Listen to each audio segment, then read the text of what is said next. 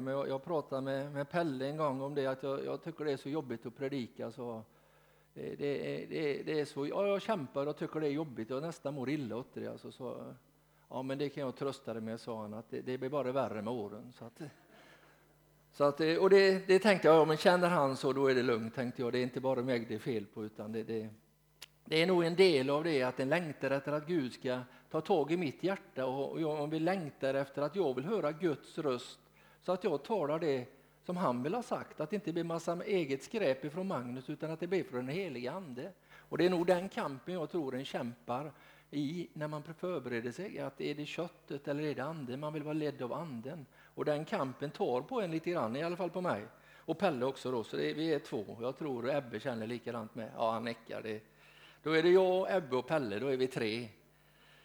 Ja, så är det. Och så ska en prata lite kallprat innan en predikar också, så en får igång rösten. Så har de lärt mig så, här, så att det, Nu har jag gjort det med, så nu är följt alla, allt man ska.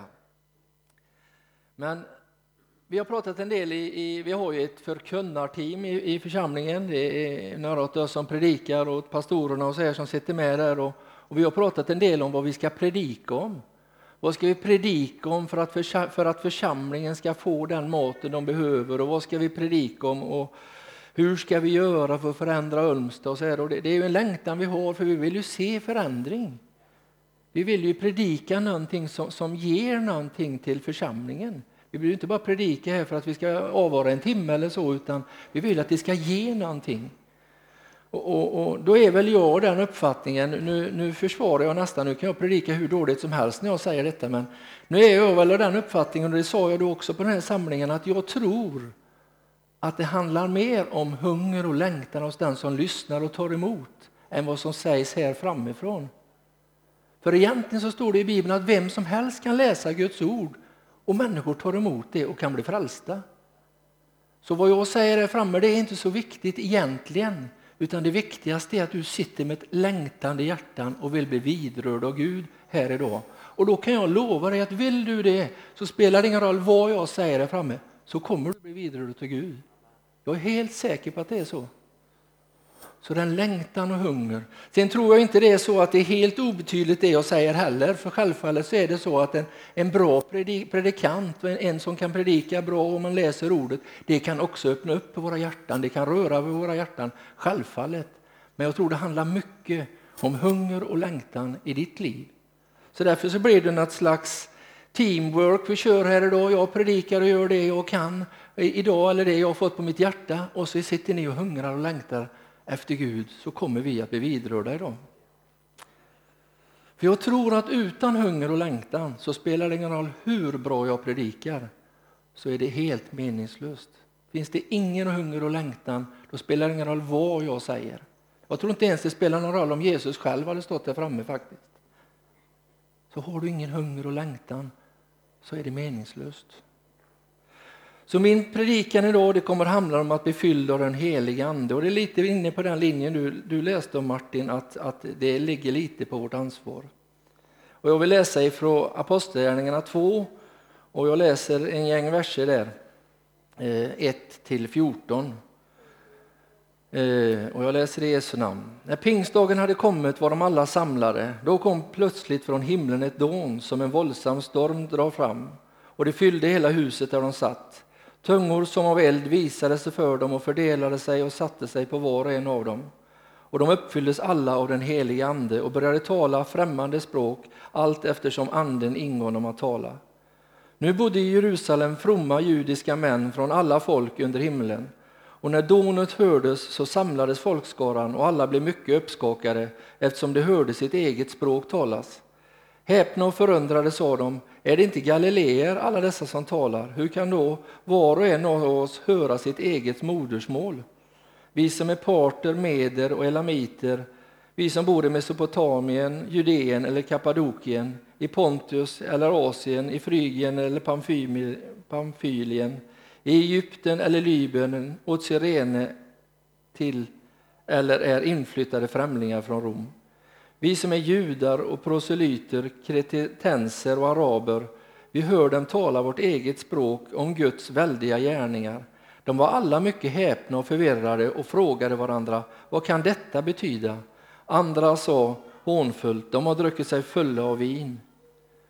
Då trädde Petrus fram tillsammans med de elva och tog till orda och talade till dem. Ni judiska män och alla ni som bor i Jerusalem, detta bör ni veta.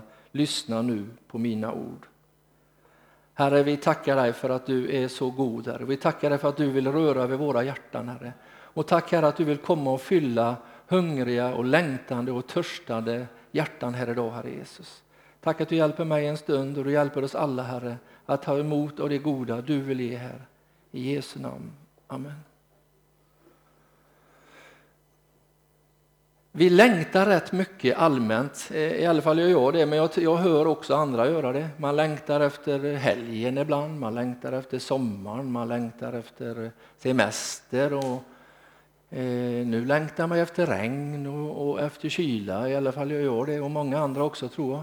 Man längtar efter väldigt mycket, sen börjar man längta till jul och sen längtar man till nästa semester och och man längtar till det bröllopet och när de fyller år. Man längtar, vi längtar väldigt mycket, ett massa saker som ska hända framigenom. Eh, och det ligger nog i människans, eh, det, det, är nog som människor gör, vi längtar väldigt mycket. Eh, och jag tror också att en längtan vi har det är efter att hitta meningen med livet och det kanske är den största och viktigaste längtan självfallet som alla människor över hela vår jord funderar på. Vad är meningen med allt det här? Vi längtar efter med meningen med livet. Och jag anser att har man hittat Jesus och fått tag i Jesus och blivit frälst så har man funnit meningen med livet. Så är då den längtan slut? Nej, det tror jag inte riktigt, utan jag tror att då längtar vi efter mer av Jesus. Vi har funnit meningen med livet, men då har vi också förstått att det finns ju så mycket mer när vi får tag i det. Då kan jag dela med mig, vi kan bli fyllda av den här glädjen som vi har fått av Jesus och så kan vi dela med oss till andra. Så då längtar vi efter mer av Jesus på den sorten. Och man kan längta efter att bli fylld av den helige Ande och precis som Martin läste här, att få våra hjärtan renade så att vi kan göra det som Gud har kallat oss till. Och Det finns säkert jättemånga sätt att bli fylld av den helige Ande och, och, och, det är inte så att jag har något recept som är perfekt utan jag bara tänker ta upp några sätt, sätt som jag tror är rätt viktiga och som jag tror är rätt bra. Eh, och, och jag tar Petrus lite som exempel. Eh, för jag tror att det är som vi har sagt flera gånger idag med hunger och längtan och den här jag längtar efter mer, jag vill ha mer, jag vill prova något nytt, jag vill göra saker för att få tag i den helige Ande. Och, och jag tänkte på Petrus, han var ju alltid så på, han skulle hugga av örat och den här vakten och, och han skulle gå ut och gå på vattnet och han var väldigt hungrig. Kan Jesus gå, då vill jag också gå. Han, han var hungrig, han ville göra samma saker som Jesus. Så han hade en enorm hunger och längtan. Han ville bota de sjuka, han ville göra alla de här sakerna som Jesus gjorde. För det hade Jesus sagt att de skulle kunna göra. Så han hade den hungern och längtan. Så det är det ena jag tror är en viktig bit. Och det andra det är den här när desperationen kommer över oss, när vi blir rädda, när vi, när vi, när vi rasar ner i djupet, när vi inte har någonstans annat att vända oss till. Så ropar man Gud, nu måste du hjälpa mig för nu är jag i världens kris. Jag tror att det är också ett sätt. Och där har vi Petrus igen och det tänker jag på den här delen jag läste här. För jag tänker på Lärjungarna hade varit med Jesus ett par, tre år och de hade sett han göra alla de här under och tecken. Och han, de hade förstått att han var Messias. Det här var Messias, han som skulle frälsa och rädda världen. Och jag menar, hade mött den mannen på den tiden tänkte vilket liv vi kommer ha nu, det kommer bli helt fantastiskt så går han och blir arresterad. Messias blir arresterad. Och då blev de lite fundersamma, det här var inte bra. Och sen så hörde de att han blev dödsdömd. Han blev uppspikad på ett kors och han dog.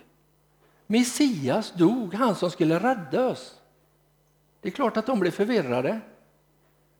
Men så uppstod han ju igen på tredje dagen och de fick vara med honom och prata lite med honom och se han att det var gött, nu är det på gång igen han är tillbaka, det var som han sa i alla fall. Så tog det några dagar så stack han igen. Det är klart att vi kan tycka, ja men vi vet ju, vi har ju gamla testamentet, vi vet ju att det var så det skulle gå till, men jag tror inte de tänkte så. Jag tror de var otroligt förvirrade när de var på övre salen. Nu har han varit här och så har han blivit arresterad och så har han dött och så har han uppstått och så sticker han igen. Vad är det frågan om? Jag tror de var livrädda. Och det vet vi med Petrus, han vågade inte erkänna att han kände Jesus. Nej, jag vet inte vem det är, jag har aldrig hört talas om han. Nej, jag, inte, nej, jag tillhör inte dem. Så han var ju jätterädd. Så jag tror att de var rädda och desperata. Vi måste få tag i Gud, nu måste du komma och hjälpa oss för nu har, det, nu har detta blivit kaos igen. Och det var det som de höll på med på övre salen. De bad till Gud och ropade till Gud. Kom och fyll oss med, den, med din heliga ande som Jesus lovade oss så att vi kan få vara med om det som han har sagt. För de var ju livrädda. Och så blev de uppfyllda. De blev uppfyllda. Jag vet inte hur länge de var där och hur högt de bad, hur långt de bad och om de satt på knä eller låg ner eller stod upp. Men jag vet att de blev uppfyllda av den helige Ande.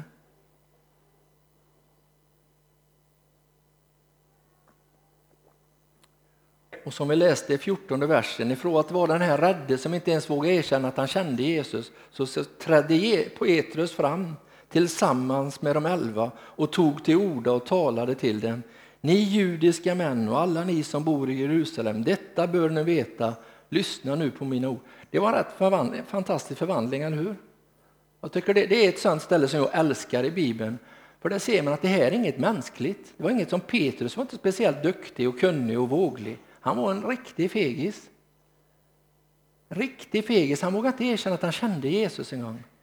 Men han blev fylld av den helige Ande och hans liv blev förvandlat och kände jag har ju ett uppdrag från Gud. Jag måste ut och tala om att Jesus är Messias. Och när han hade blivit fylld av den helige Ande så gjorde han det i Guds kraft. Det tycker jag är fantastiskt.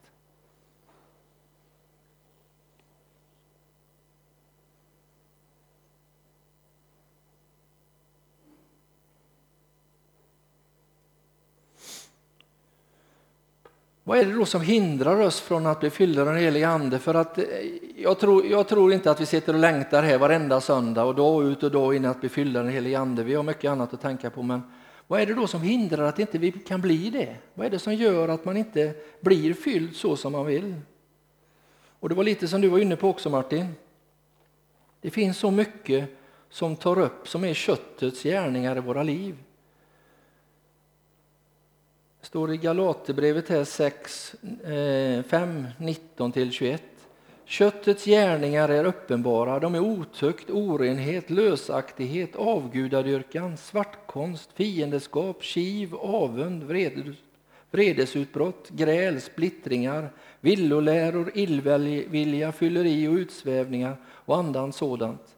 Jag säger er i förväg vad jag redan har sagt, det de som lever så skall inte ärva Guds rike. Det finns hinder som kan göra att vi inte får ta tag i den helige Ande. Den helige Ande är en, är en gentleman. Den helige Ande är en gäst som vill komma in i våra hjärtan. Han tränger sig inte på och kastar sig över oss och våldsför sig på oss. Utan han väntar på att vi ska rena våra hjärtan så att han kan flytta in där. Han väntar på att vi ska tömma våra hjärtan på alla lyxkonsumtion som vi håller på med i vårt land. Jag inberäknas, jag hoppar inte på någon, utan jag säger att vi lever tyvärr sant lyxkonsumtion i vårt land, så det är fruktansvärt egentligen. Och det tar ifrån oss möjligheten att få tag i den helige Ande och man dras med i det, för vi lever i den här världen. Men det är det som hindrar oss att bli fyllda av den helige Ande, för vi är så fyllda av allt annat. Är man proppmätt och ätit sig så mätt som efter när man har tagit fjärde gången på julbordet så spelar det ingen roll om de tar fram den godaste och de godaste sillerna så orkar den inte få ner den. Den får inte plats. Det är alldeles för fullt här inne. Och det är samma med den helige Ande. Har vi fyllt våra liv med allt det här andra så får inte han plats. Vi måste ta bort saker i våra liv och öppna upp för den helige Ande. För det är så mycket av orenhet och stolthet och bitterhet i våra liv ibland som gör att vi hindrar, för det är så fullt av det. Och det tar så mycket energi och kraft ifrån oss. Den helige Ande är ju en gentleman, han är en god gäst som bara kommer dit där han är inbjuden.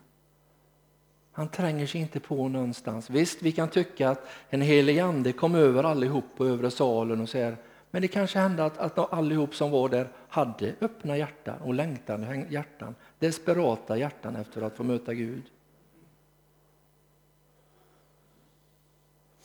Någon sa till mig, någon predikan jag lyssnade på någon gång någonstans eh, så sa predikanten så här, jag vet inte vem det var, men det var väldigt, väldigt bra i alla fall. Han sa så här att Gud, han har inte kommit för att han fylla våra kyrkor. Han har kommit hit för att fylla våra hjärtan. Och, och jag minns inte för övrigt vad han predikade om, men den frasen kom jag ihåg, för jag tycker det var så bra. För det spelar ingen roll om vi är 40 pers här idag och alla bara sitter och väntar, kan han inte bli färdig snart så vi får fika? Då är det helt meningslöst det vi håller på med. Men om det sitter två stycken här framme och längtar efter att få möta Jesus så är det värt allt. Då är det värt allt. Sitter det en här inne och vill möta Jesus så är det värt allt. Men sitter vi bara och väntar på att komma hem då kommer du gå lika tom härifrån som när du kom. Så enkelt är det. Så det hänger inte på mig. Det är gött när vi har helt kan inte, han predikar inte bra idag. Ja, det spelar ingen roll har han sagt, utan det beror ju på dig. Så nu jag, det är garder, jag har garderat mig idag, det känns gött tycker jag. Men hur gör man då för att befylla det? För visst längtar vi. Det är inte bara så att alla sitter där orena och syndiga människor så vi blir inte fyllda för därför. Hur gör vi då? Finns det något magiskt trick? Och jag tror att det gör det. Jag ska snart avslöja det. Så var beredda, för det kommer som på övre salen. Tror jag, hoppas jag. Nej, Magnus, det tror jag inte att det gör. Nu tror jag att nu tror jag du är ute och seglar för mycket. Men jag tror inte att jag är det, utan jag tror att det handlar om precis det vi har nämnt. Det handlar om hunger och längtan. Det är det magiska tricket. Hunger och längtan, ödmjukhet, desperation efter att få tag i den helige Ande. Få tag i det som kan förändra ditt liv. Kanske få lämna ditt jobb och flytta till Rumänien. Du kanske får lämna ditt jobb och gå ut och evangelisera hela dagarna från morgon till kväll. Du kanske får lämna ditt bekväma liv och göra något som är helt otroligt. Du ska flytta till Grönland och missionera på glaciärerna där. Inte vet jag, men det är risk man tar när man ber att den helige Ande ska fylla ens hjärta. Och det är en risk man får beräkna när man ber att den helige Ande ska fylla ens hjärta. För det är inte alla som blir missionärer på Hawaii, även om vi vill det. Så det finns ett magiskt trick.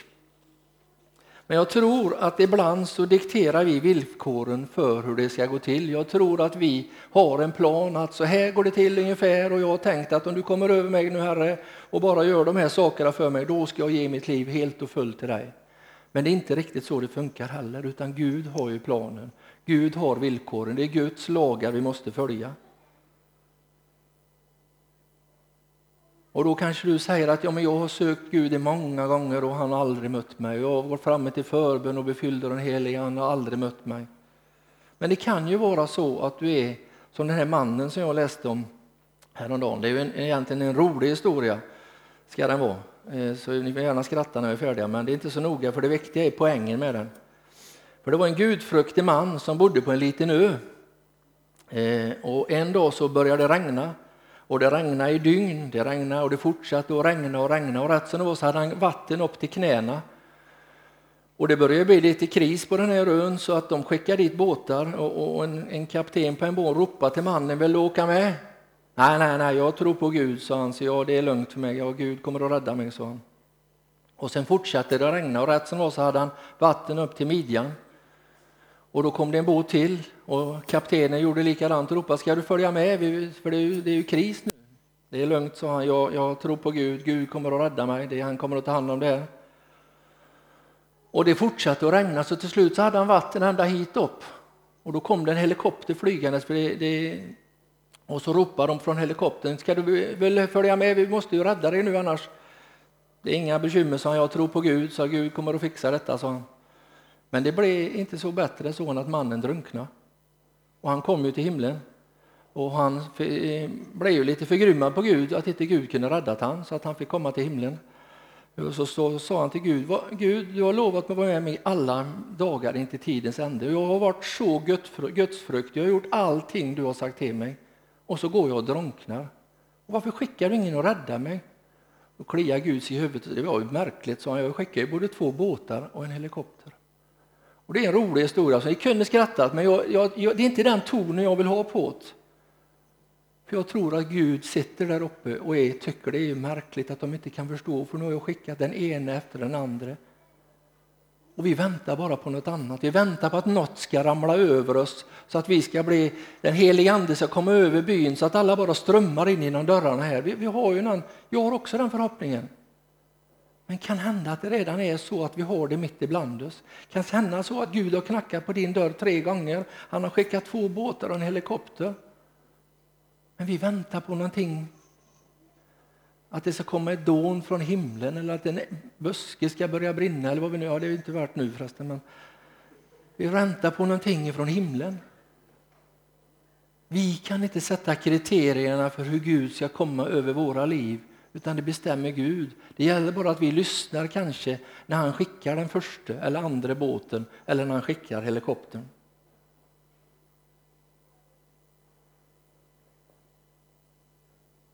Spelar det då ingen roll vad man predikar om här framifrån? Jag skulle vilja säga både ja och nej. Självfallet så är det bra om det är en bra predikan som vaknar till och, och känner att oh, men det här var gött, det här tar jag in i mitt hjärta och från och med idag ska jag förändra mitt liv och nu ska jag få satsa på Jesus. Jag ska inte lyda Magnus utan ska satsa på Jesus 100 procent.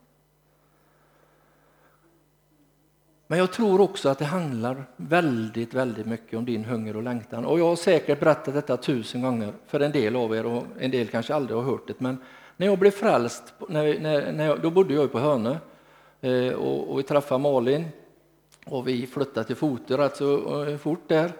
Eh, och jag låg och bad varenda kväll i sängen jag skulle bli frälst. Och det är en lång historia hur jag hamnade där, men jag gjorde det i alla fall. Och till slut så blev jag frälst efter lite strapatser. Jag hade aldrig varit på något möte innan eller så, och inte träffat någon predikant eller så, utan det var bara, ja, det var bara en hunger och längtan jag hade. Men några i församlingen kände jag det som jag snickrade ihop med, så de tog med mig på mötena.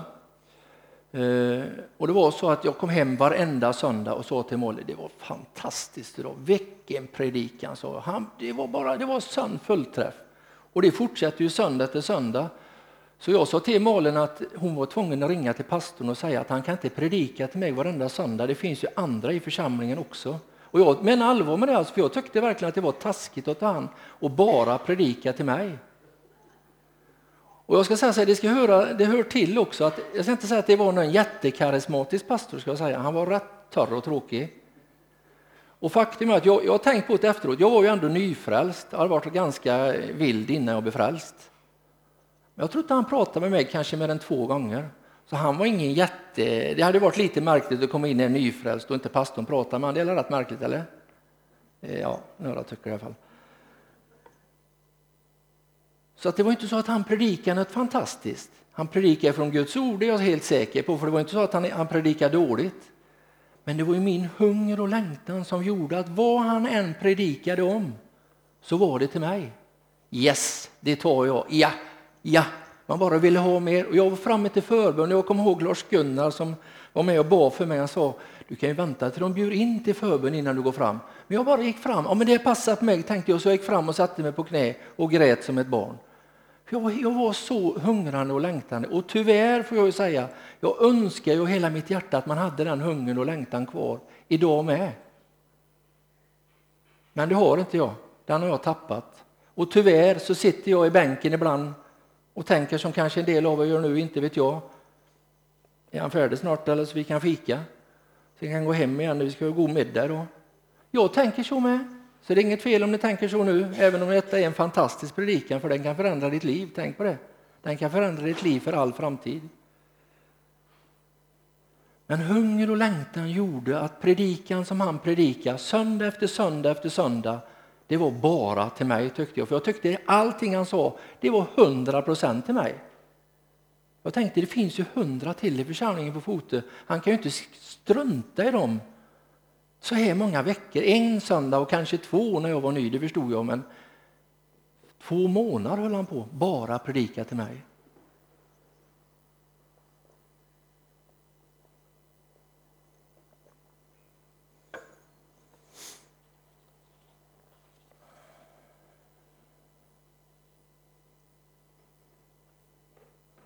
Men risken är att vi hamnar där, att man sitter rätt gött i bänken och längtar ner till kaffet. För vi har ju hört så många predikningar här framme från Magnus. Vi har ju hört det. Jag har varit med i församlingen i 40 år. Så, så vi kan det här nu, Magnus. Så risken är att man sitter och väntar på att snart är det nattvard och sen är det kaffe och sen är det middag hemma och så hittar vi på något roligt eftermiddag. Men jag önskar av hela mitt hjärta att du tänker till lite nu, just nu när jag säger detta. Vill du ha tag i mer av Jesus? Vill du ha tag i mer av Jesus så finns möjligheten här idag och nu. Inte för att jag predikar, inte för att Martin leder mötet eller Vidar sköter ljudet eller Magnus sköter projen, utan för att du hungrar och längtar och törstar efter Jesus. Det är det enda som avgör och han möter det just nu. Jag kan inte göra det, du kan göra det. Det ligger lite på ditt och mitt ansvar själva. Jag vill bli fylld av den här heliga Ande igen. På nytt. Och jag längtar så efter den tiden, kommer tillbaka i mitt liv. Jag gick varenda söndag och ville möta Jesus. Och han mötte mig och han förvandlade mitt liv. Och han kan göra det med oss idag också. Tänk att jag har lovat mig själv att idag ska jag inte gråta. Men det är kört. Skrattar han här framme vet du. Men det är okej. Okay. Jag är egentligen glad. Men eh, så är det. Det finns en sång som eh, vi tänkte vi skulle sjunga idag, eh, men det blev inte så, utan jag läser den. Jag tror det är Frank Ådahl eller någon, ja, Edin Ådahl eller vilka det är, men den texten eller versen går så här. Att lämna allt och följa mig kan kosta dig ditt liv, men det ger mig mycket mera.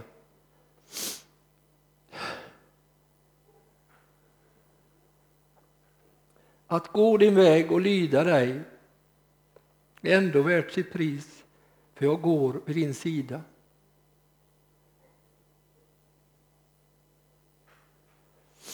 Man kan bli fylld av den helige Ande på många olika sätt. Man kan bli fylld i hemmet, man kan bli fylld på sin arbetsplats när man är ute och snickrar eller när man kör traktor eller lagar tv-apparater. Man kan bli fylld när man sitter i bänken på församlingsmötet.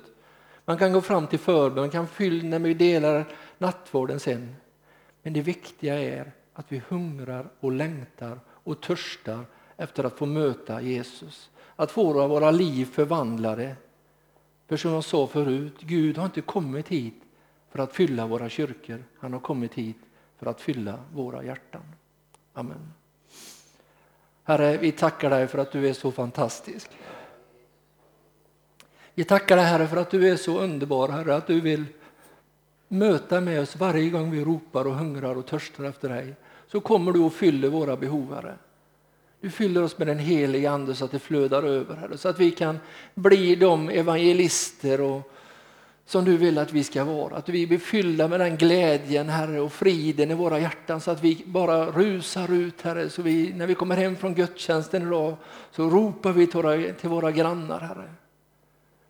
Herre, vi tackar och prisar dig för att det kanske kan bli som på pingstdagen, Herre, när Petrus vågar ta till orda, Herre, och 3000 blir frälsta, Herre.